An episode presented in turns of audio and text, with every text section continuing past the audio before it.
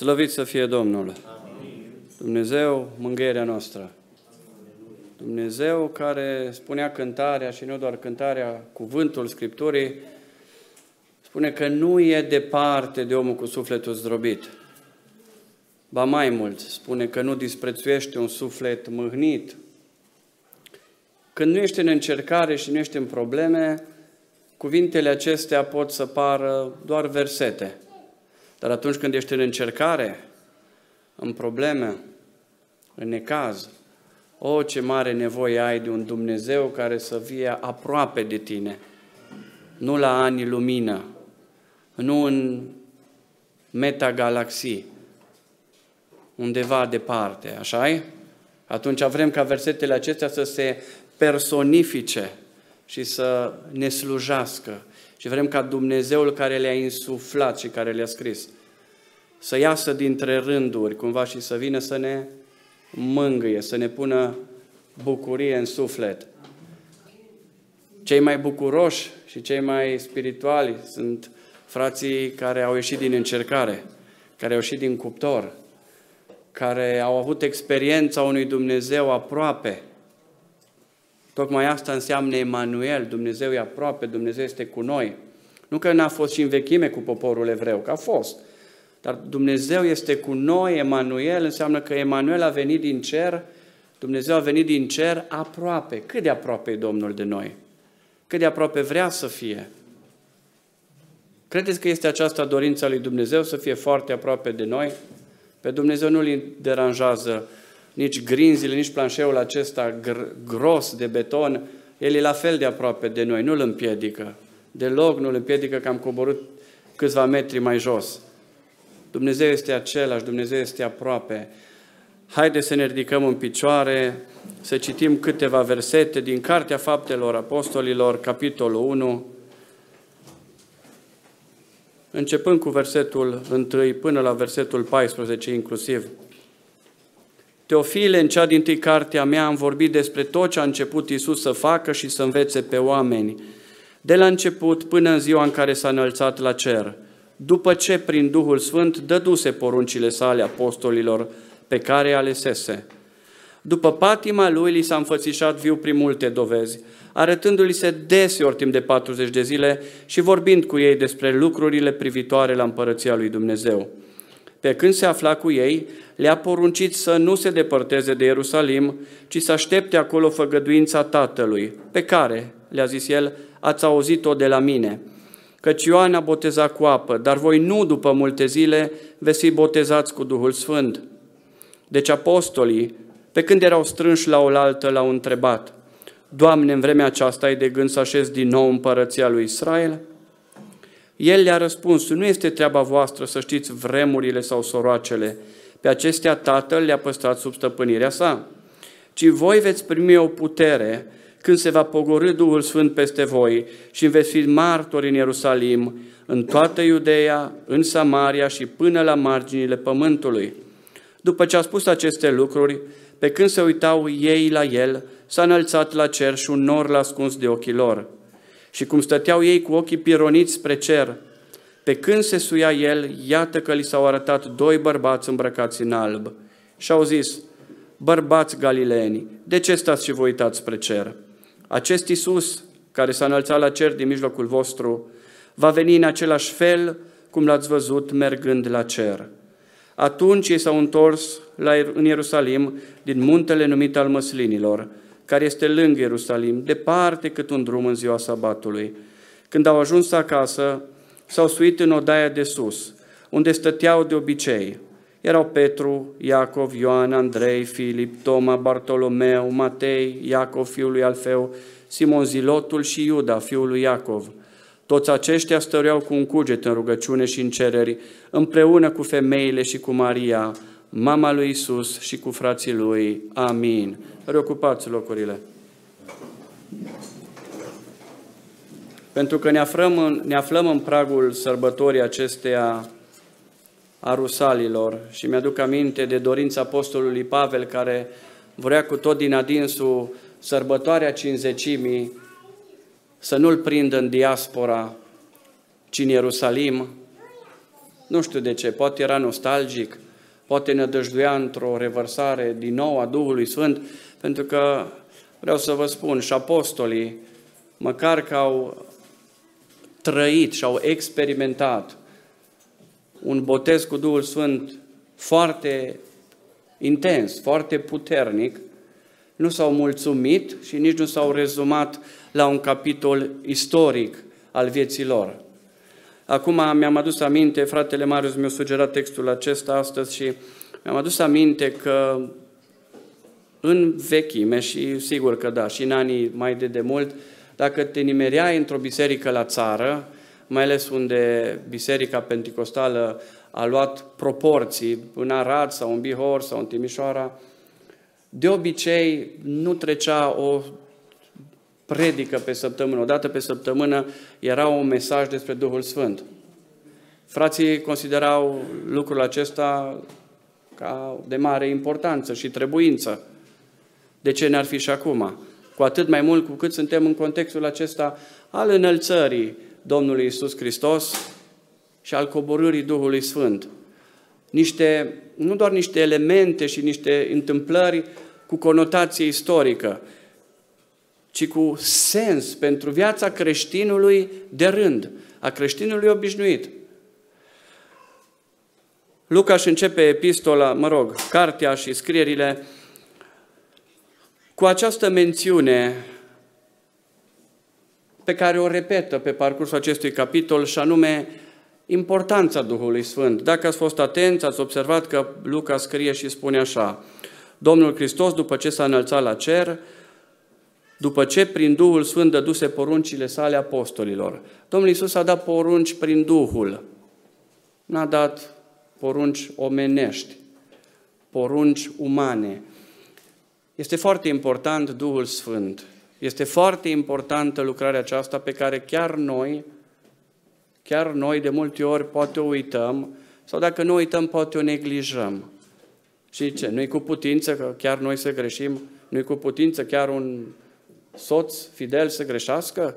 Nu-i cu putință chiar un erudit într-un domeniu să greșească chiar în acel domeniu? Credeți că lucrul acesta nu este supus tentațiilor diavolului de a scoate din fața ochilor noștri spirituali importanța Duhului Sfânt? Sau oare este suficient să vorbim despre El doar la stăruință sau doar la sărbătoarea Rusalilor? Domnul Iisus Hristos a dat porunci prin Duhul. Continuă Luca și spune, după aceea că le-a dat, uh, după ce li s-a înfățișat viu prin multe dovezi, arătându-li se deseori timp de 40 de zile. Vreau să mergem la una din aceste dovezi, cu mintea, nu mai răsfoind Biblia, dumneavoastră acasă și toți aici împreună în minte. La un moment dat, în, Domnul Iisus vine în mijlocul lor și ușile sunt închise, așa -i? Ne place mult evenimentul acela. Ușile închise și Domnul vine prin zid, prin pereții sau ușa locului în care ei stăteau ascunși, de frica iudeilor. Pentru că n-aveau Duhul și le era frică. Nu puteau să deschidă ușa lui Dumnezeu. Și asta se întâmplă la fel. Domnul vine și traversează orice piedică, venind prin Duhul. Imediat după evenimentul acesta, Domnul le arată că este în continuare dacă îmi permite să spun, din materie. Ei pipăiesc rănile, pun mâna pe ceva fizic. Ba mai mult, ei tot nu credeau, spune Scriptura, și ca să-i convingă că încă este în domeniul fizic, mănâncă înaintea lor. Mănâncă lucruri fizice, nu spirituale. Pâine și pește. Traversează zidul, este înaintea lor fizic. Poate suntem puțin confuși dar prin Duhul lui Dumnezeu este cu putință ca materia să treacă în domeniul spiritual. Materia să treacă în domeniul spiritual și să traverseze orice piedică. Aceasta sunt, este un viitor pe care îl anticipăm prin Harul lui Dumnezeu și îl vom trăi și noi cândva, prin îndurarea lui Dumnezeu. Când, când moartea nu va mai fi și materia, trupul nu va mai fi supus stricăciunii, morții, senescenței celulare, morții și îmbătrânirii, îmbătrânirii și morții celulare.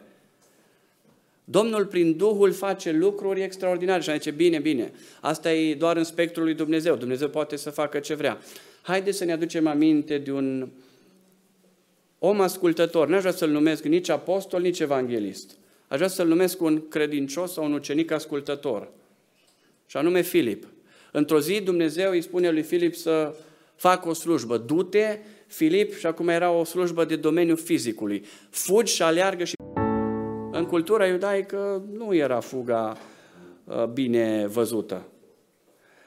Ascultă de Dumnezeu, predică Evanghelia și la scurtă vreme după ce îl botează pe demnitarul acesta etiopian, înalt demnitarul acesta, știți ce se întâmplă cu el? Trece din materie în domeniul spiritual și spune că Duhul l-a răpit. Duhul lui Dumnezeu l-a răpit pe Filip și l-a mutat. Așa cum altădată a făcut cu Enoch. Dar pe Enoch l-a luat de tot și l-a mutat. Cum l-a luat pe Elie, din domeniul fizic te duce în domeniul spiritual. Duhul lui Dumnezeu are multe pro- proprietăți.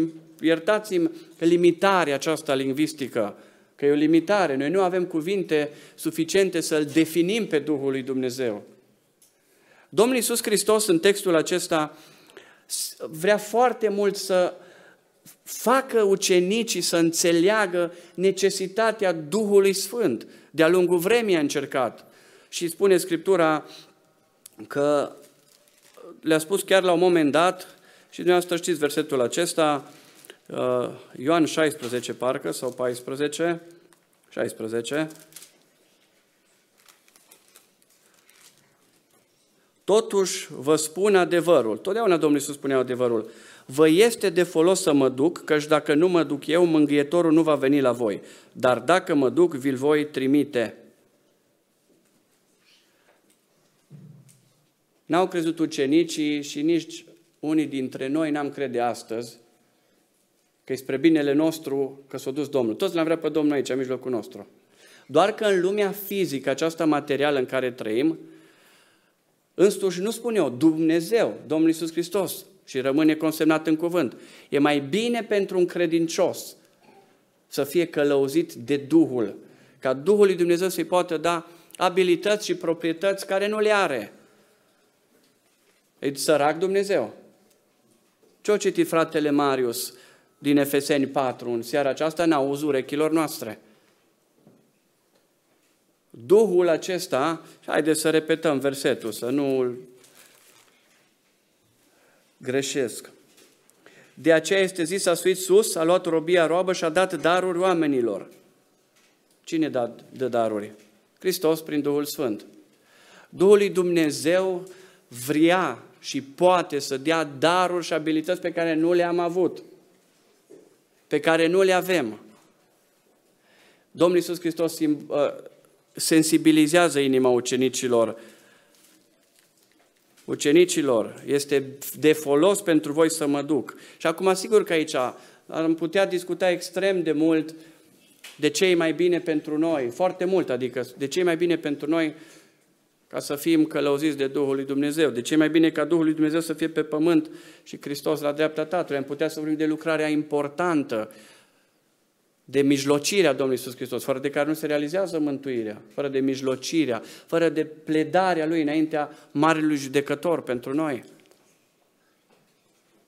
Sigur că am putea vorbi despre foarte multe aspecte ale, ale importanței acestui adevăr, că Hristos este la dreapta Tatălui și Duhul Sfânt a venit. A venit să ne schimbe, să ne transforme, pentru că mergem din nou în domeniul fizicului.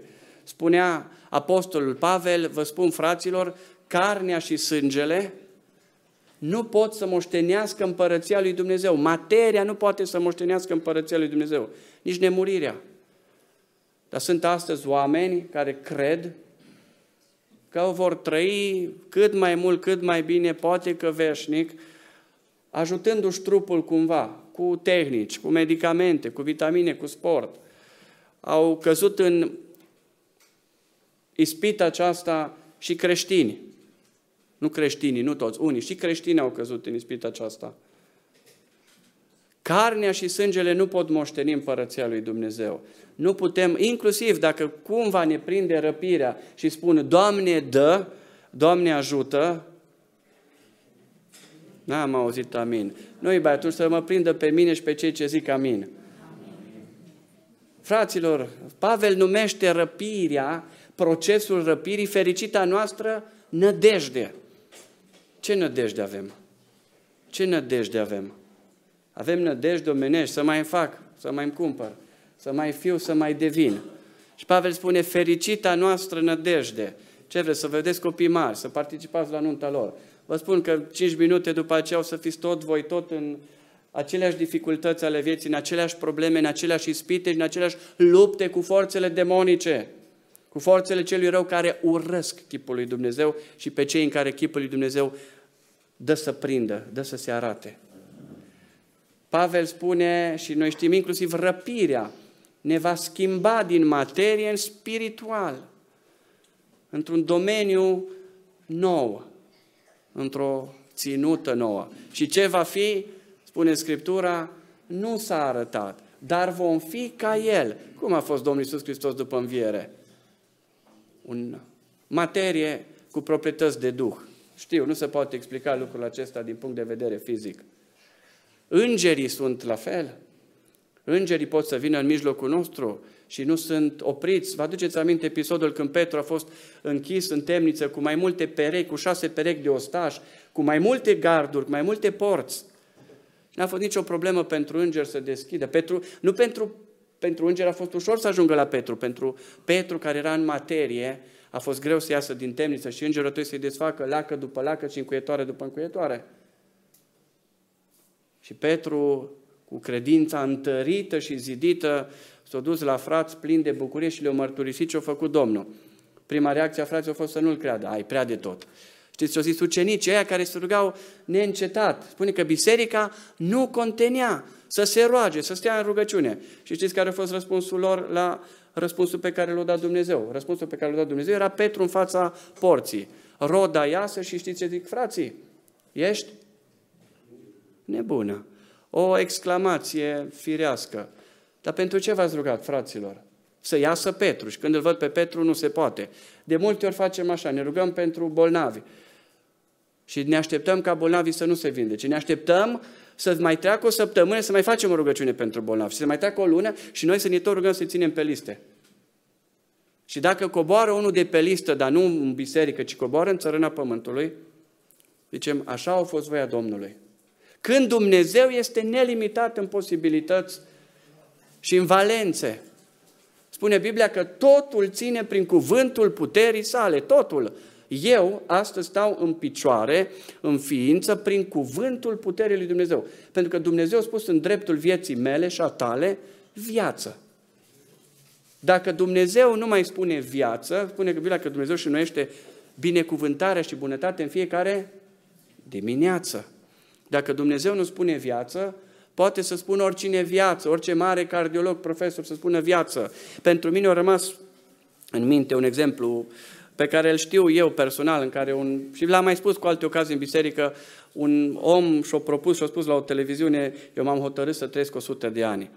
Și făcea sport, vă spun, era siluetă, era un bărbat bine, mânca, își doza mâncarea, își raționaliza toate. Nu spun că lucrurile acestea nu sunt bune, dacă îmi faci din ele idol și mod de viață, ai greșit ținta. Și omul acela a spus în fața unei televiziuni, doresc să trăiesc, mi-am propus să trăiesc 100 de ani, fac atâta sport, fac cu tare.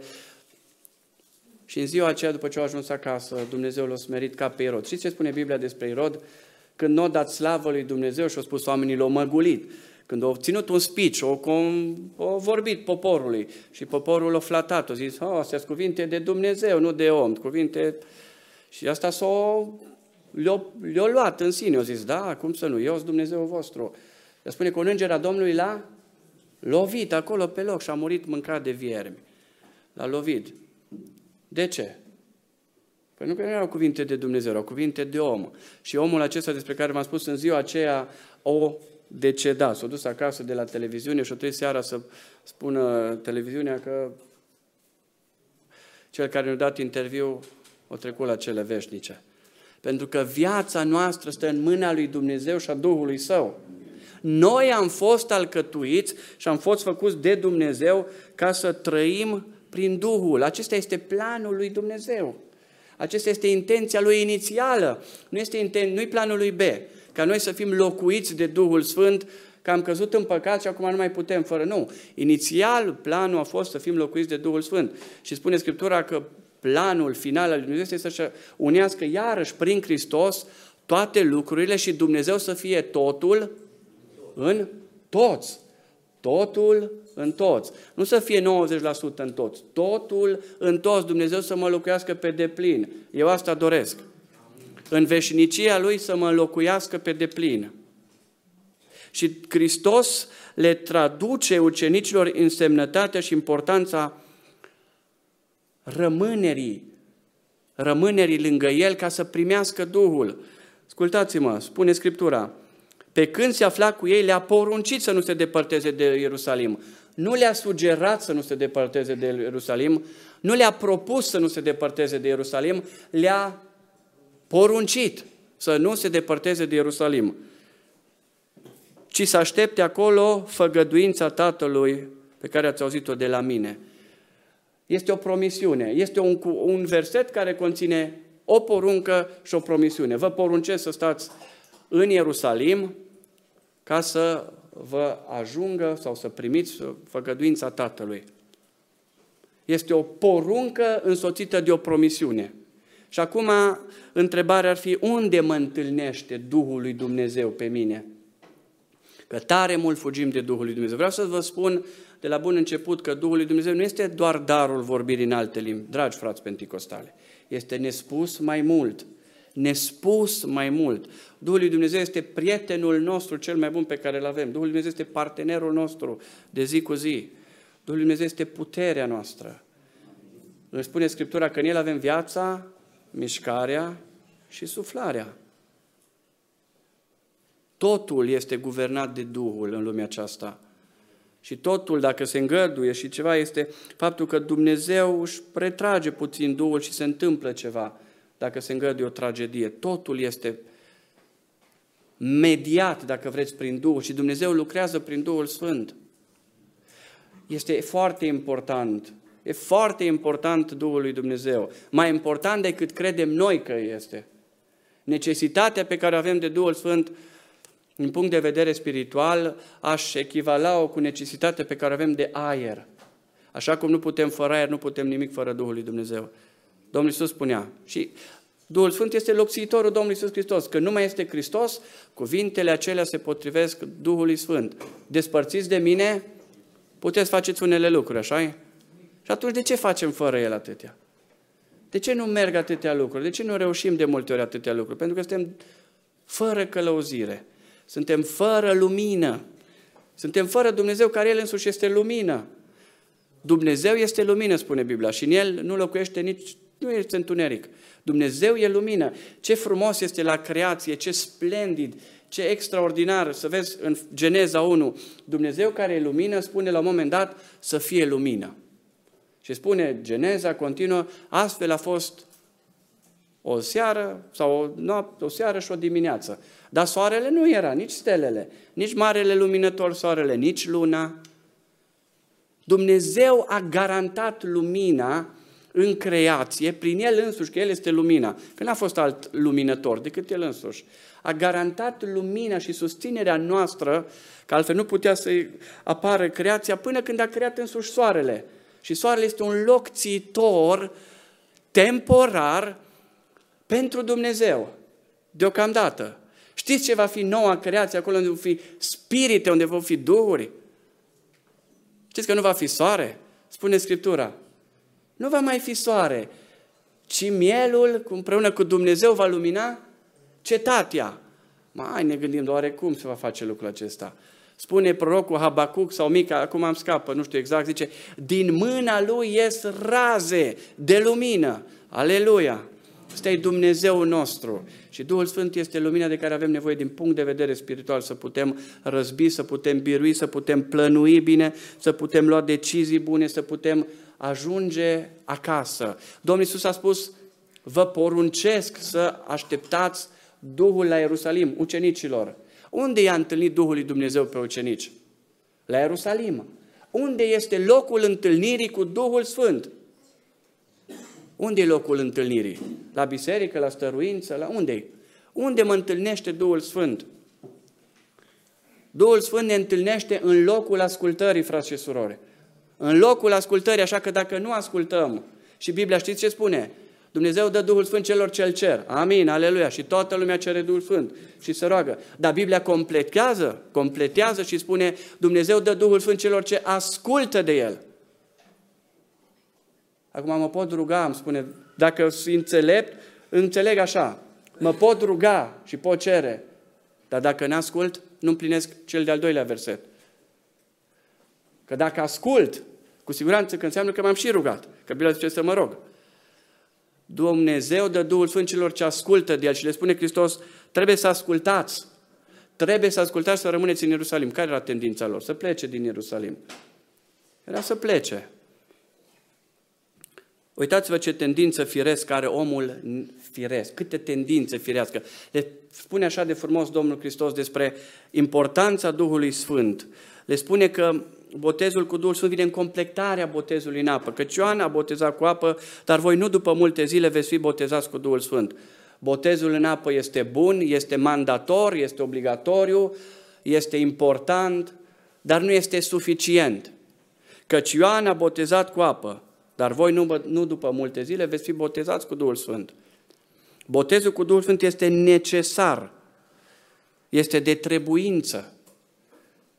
Este de trebuință, dragi suflete care căutați împărăția lui Dumnezeu. Sunt niște, aș vrea să le spun trăiri, dar e prea puțin, pe care Dumnezeu ni le dă prin Duhul Sfânt, pe care lumea nu le are. Biblia spune, în ziua aceea veți cunoaște că eu sunt în Tatăl meu, că voi sunteți în mine și că eu sunt în voi. Cum vine? Domnul Iisus spune, și citiți acasă Ioan 14 și o să vedeți că vine în urma ascultării, dacă rămân în voi cuvintele mele. Și dacă ascultați, voi ruga pe Tatăl și El vă va da un mânghetor, un ajutor. Și prin Duhul Sfânt tu ai o cunoștință suplimentară. Veți cunoaște că eu sunt în Tatăl meu, că voi sunteți în mine și că eu sunt în voi. O cunoștință adâncă a lucrării lui Dumnezeu și nu doar a lucrării lui Dumnezeu, că mulți oameni pretind că cunosc lucrarea lui Dumnezeu și că o și fac. Unii mai pretind că o și fac. Dar mai e o cunoștință, tot în versetul acesta. Veți cunoaște că eu sunt în Tatăl meu, că voi sunteți în mine. Eu trebuie să știu locul meu. Unde sunt eu? Eu sunt în biserică, o să-mi spui. Eu sunt în Sighet, sunt în România. Nu, no, nu, no, nu. No. Eu sunt în Sighet, eu sunt într-un domeniu spiritual în momentul acesta. Biblia numește două domenii mari, Dumnezeu și cel rău, lumină și întuneric. Știți că de la bun început Dumnezeu a despărțit lumina de întuneric. Nu le-a împreunat și nu se pot îngemăna, nu se pot împerechea. Și veți mai cunoaște că voi sunteți în mine, voi cunoaște locul meu prin Duhul Sfânt, voi cunoaște identitatea mea spirituală și în Hristos, dar nu rămâne doar la atât. Uitați câtă bogăție aduce Duhul lui Dumnezeu și botezul cu Duhul Sfânt. Și veți cunoaște că eu sunt în voi. Că eu sunt în voi. Că Dumnezeu este în noi. Că Dumnezeu, acel Emanuel, acel, acea promisiune, de fapt, este o promisiune, acel cuvânt, nu este un cuvânt scris pe paginile Scripturii, pe un pergament sau pe o, știu, pe o piele de vită, de vițel, ci este un, un, un, un, o realitate în domeniul spiritual. Dar iar dacă eu sunt spiritual, voi experimenta realitatea. Dacă nu sunt spiritual, vor fi doar cuvinte. Veți cunoaște și că eu sunt în voi. Sunt în biserică, dar Hristos e în mine. Mă duc pe drum, Hristos e în mine. Mă duc, sunt la volan, cum spunea fratele Liper, mă rog, Hristos e în mine. De ce mă rog?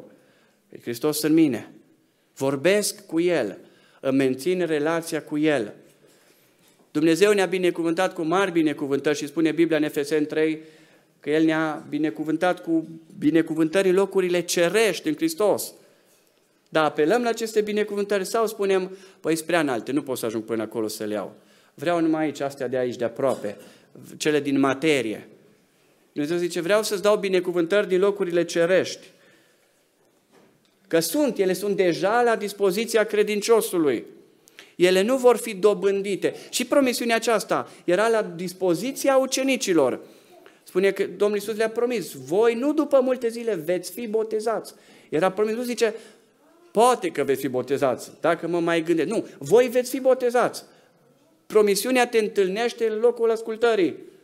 Dar sunt atâți oameni care nu ascultă. Avem atâtea eșecuri, atâtea probleme și ne întrebăm de ce. Că n-am stat la locul ascultării. N-am stat la locul unde vrea Domnul sau unde ne-a spus Domnul. Dar cum să stau la locul ascultării dacă nici nu știu care e locul? Dacă nici nu ascult de glasul Domnului?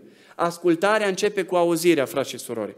Ascultarea de Dumnezeu începe cu ascuțirea urechii spirituale. Toți trebuie să avem, știți cum au copii ascuțitoare din aia. Pe mine mă supără că le-am aruncat din casă și le-am pus deoparte de multe ori, că toată casa e numai cu ascuțit din ăla. Și tot aspirăm și iară copiii, tot zi ascut cu lor și un pic și iară ascut și copiii mei râd că știu de ce. Dar trebuie ascuțitoare pentru ureche. Biblia spune și spunea prorocul, el, el îmi trezește în fiecare dimineață urechea să ascult cum ascultă niște ucenici. Pe ucenici ascultă altfel decât neucenicii, sau cum să le spun. Că vocea Domnului se aude și așa frumoasă cântarea aia, vocea lui, vocea lui se aude. Apocalipsa 3 cu 20, iată eu stau la ușă și bat. Dacă aude cineva glasul meu, iată că poți să auzi glasul lui Dumnezeu și să nu-i deschizi ușa. Dacă aude cineva glasul meu, voi intra la el. Poate Domnul să fie lângă tine, să auzi vocea, dar el să nu fi intrat. El să nu fi intrat. Dacă aude cineva glasul meu și deschide ușa, poți să auzi vocea și să nu-i deschizi ușa, să spui, ah, nu a fost Domnul. Nu a fost Domnul.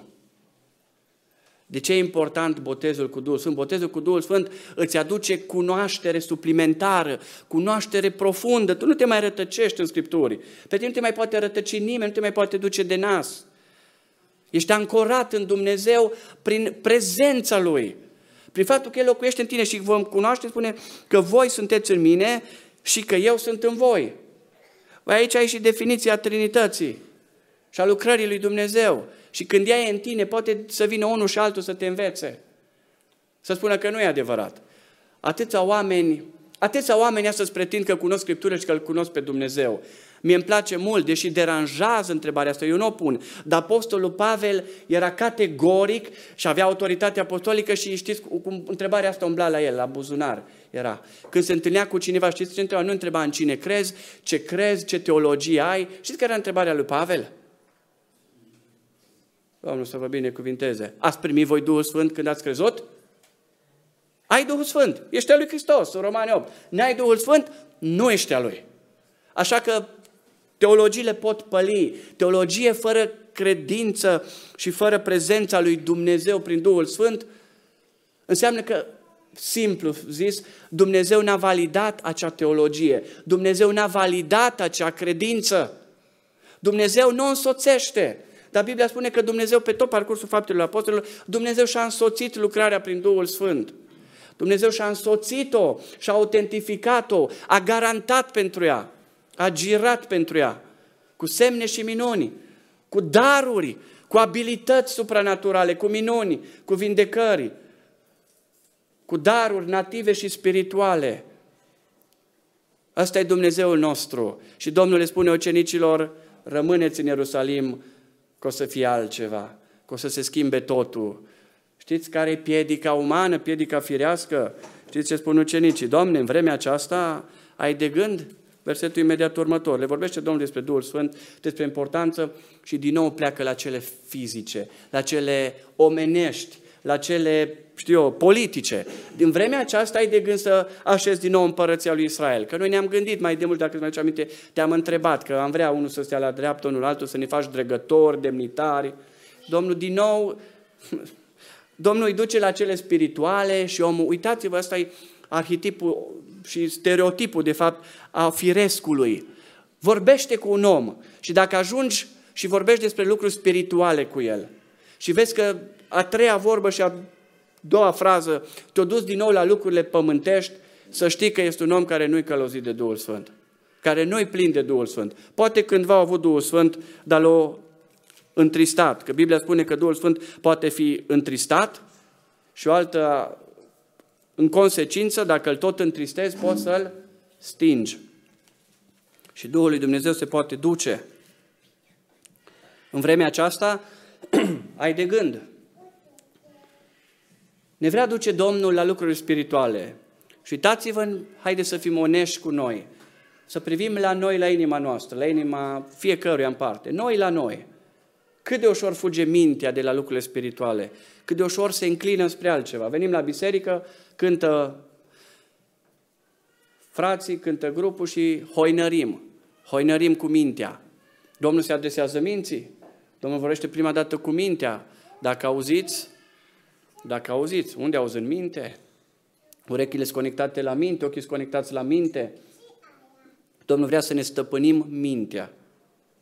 Și mintea aceasta, gândurile noastre să le facem roabe ascultării de El.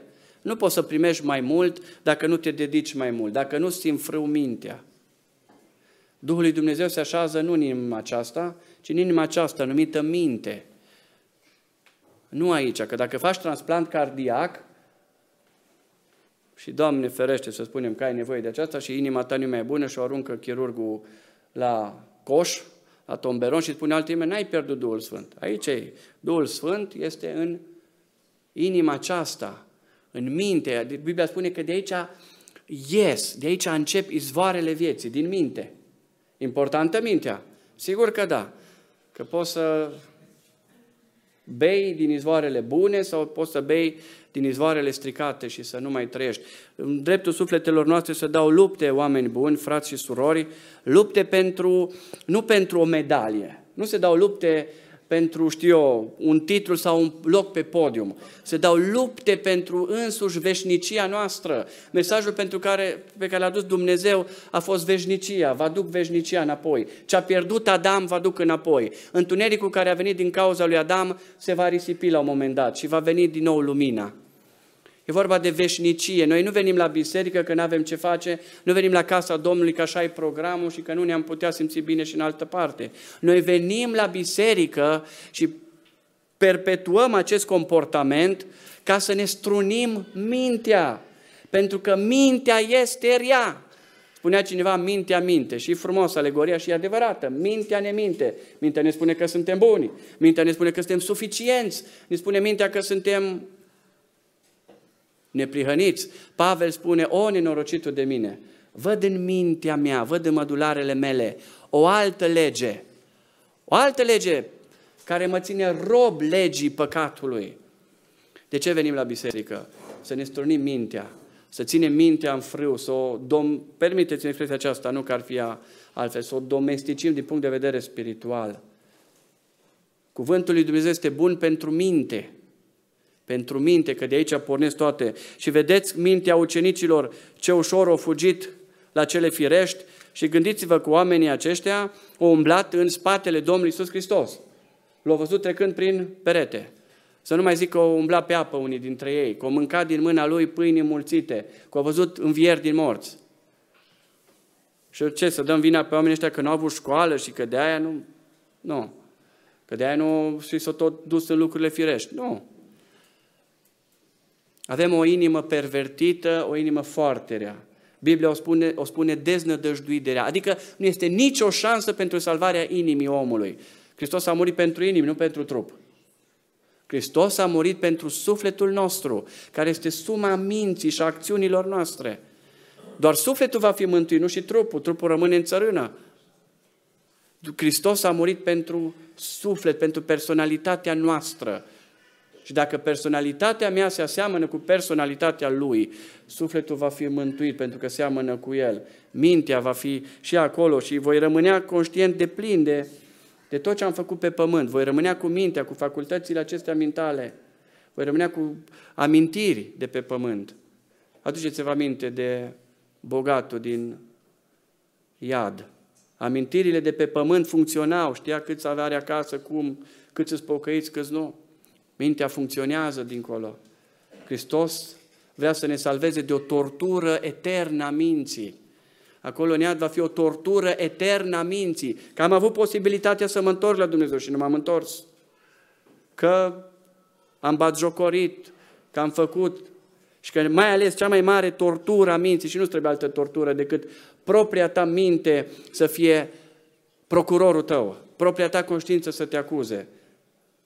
Nu trebuie tortură mai mare, dar torturile și pedepsele în absența lui Dumnezeu vor fi felurite și vaste. Domnul Iisus Hristos a spus, trebuie să vă mântuiți, trebuie să fie mântuiți, cu orice preț. Domnul știe de unde ne-a scăpat. Tot în Efeseni 4 s-a citit, acel ce s-a suit nu înseamnă decât că înainte a fost coborât. El știe de unde s-a suit și acum noi sărbătorim înălțarea și ne apropiem de înălțarea aceasta a Domnului Iisus Hristos. De ce s-a înălțat Domnul? Că putea să se evapore, frații și surori, putea să dispară. O dispărut și nu și la revedere și nu mai era. Așa cum a trecut prin zid, prin materie, putea să, la un moment dat să nu mai fie. La revedere ucenici să nu mai fie. De ce s-a înălțat? Spune Biblia că ucenicii au stat cu ochii pironiți, nu știu cât o stat, dar pironiți au fost ochii spre cer. Pentru că în sfârșit o înțeles.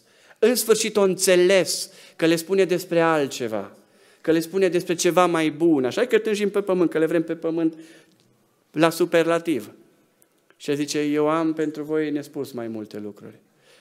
Spune Biblia că au rămas blocați cu coloana cervicală, ochii pironiți spre cer. Așa, și au zis, până când îngerii au zis, de ce mai stați cu ochii pironiți spre cer? De ce mai stați? Hristos, așa cum a plecat, așa va veni la voi. În sfârșit o înțeles. Știți de ce spun că o înțeles? În sfârșit nu s-a mai gândit la cele finalul, finalul descris în textul acesta, spune că au plecat acasă și s-au pus pe treabă. Au zis, gata, până aici au fost cum au fost. Până aici n-am înțeles mesajul Domnului, dar în lipsa lui Dumnezeu, în lipsa, 10 zile au stat săraci și orfani.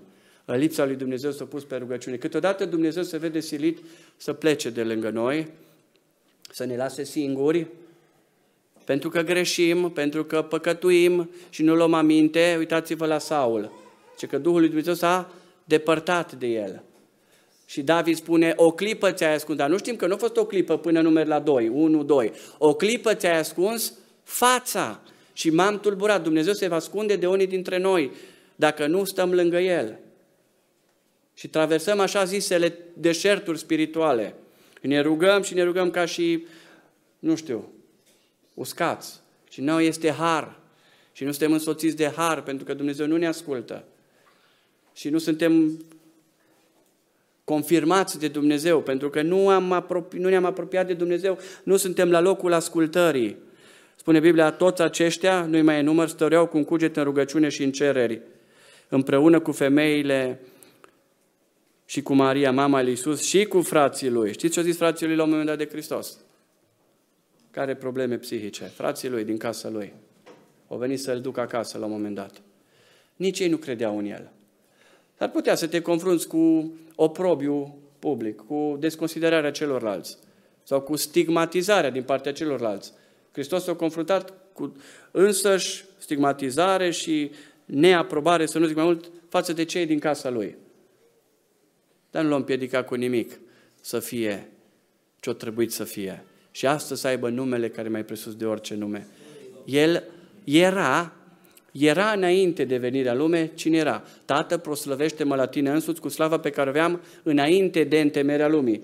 Dar ca să ne dovedească nouă, tuturor celorlalți s-a dezbrăcat de slava lui, a luat chip de rob, să devină uman, omenesc, să ne arate că se poate și din punct de vedere omenesc să devii o ființă eternă, veșnică, o, ce promisiuni glorioase ne-a făcut Dumnezeu! Să moștenim nemurirea, să moștenim viața veșnică. Aici pe pământ e o mică paranteză. Dacă ne trezim și mergem la locul ascultării, dacă mergem la locul ascultării, ascultați-mă bine, la locul ascultării, la locul rugăciunii, la locul smeririi, că așa am citit din Efeseni, să ne purtăm într-un chip vrednic de Domnul, smeriți, blânzi și așa mai departe. Dumnezeu ne va binecuvânta. Dumnezeu ne va da Duhul Sfânt dacă ascultăm de El. Dacă nu, Dumnezeu nu ne va da, pentru că Dumnezeu nu poate să-și calce cuvântul. Dumnezeu nu că ține la cuvântul lui, El însuși este cuvântul. Și nu, cuvântul nu poate fi batjocorit. Și Biblia trasează foarte clar, Să luăm seama fiecare că Dumnezeu nu se lasă batjocorit. Ce seamănă omul, aceea și va secera, aceea va culege. Așa că ne uităm în viața noastră ce am cules, ce secerăm. Și putem să știm, să ne punem un autodiagnostic, cât de aproape suntem de Dumnezeu. Dacă suntem aproape. Dacă Dumnezeu ne însoțește, și cu aceasta închei, dacă Dumnezeu ne însoțește, suntem în El. Și ce se spune Apostolul Ioan în 1 Ioan? Cunoaștem că rămâne noi prin Duhul Său, prin Duhul Sfânt pe care ni l-a dat. Cunoaștem că rămânem în El. Eu trebuie să cunosc și v-am spus că Duhul Sfânt aduce cunoaștere și aduce îmbogățire și ar putea fi spuse multe lucruri despre aceasta. Dumnezeu să ne binecuvinteze, să rămânem la locul ascultării, să rămânem în prezența Lui. Înălțarea ne aduce binecuvântare. Înălțarea lui Hristos este o binecuvântare. Domnul a zis, este mai bine pentru voi să fie Duhul Sfânt. Duhul Sfânt e pentru toți acum. E și pentru cei din Crăciune, și Tisa, și Remet, și Bârsana, și Glot, și așa mai departe. Pentru toți, la dispoziția tuturor celor care ascultă de El. Dacă era Hristos aici, se îmbulzeau noroadele și ea de la periferie și de margine nu ajungeau la El nu apucau, nu puteau să beneficieze de binecuvântări. Aduceți-vă aminte de femeia cu scurgere de sânge, ce tare o trebuie să se lupte ca să ajungă acolo și așa mai departe.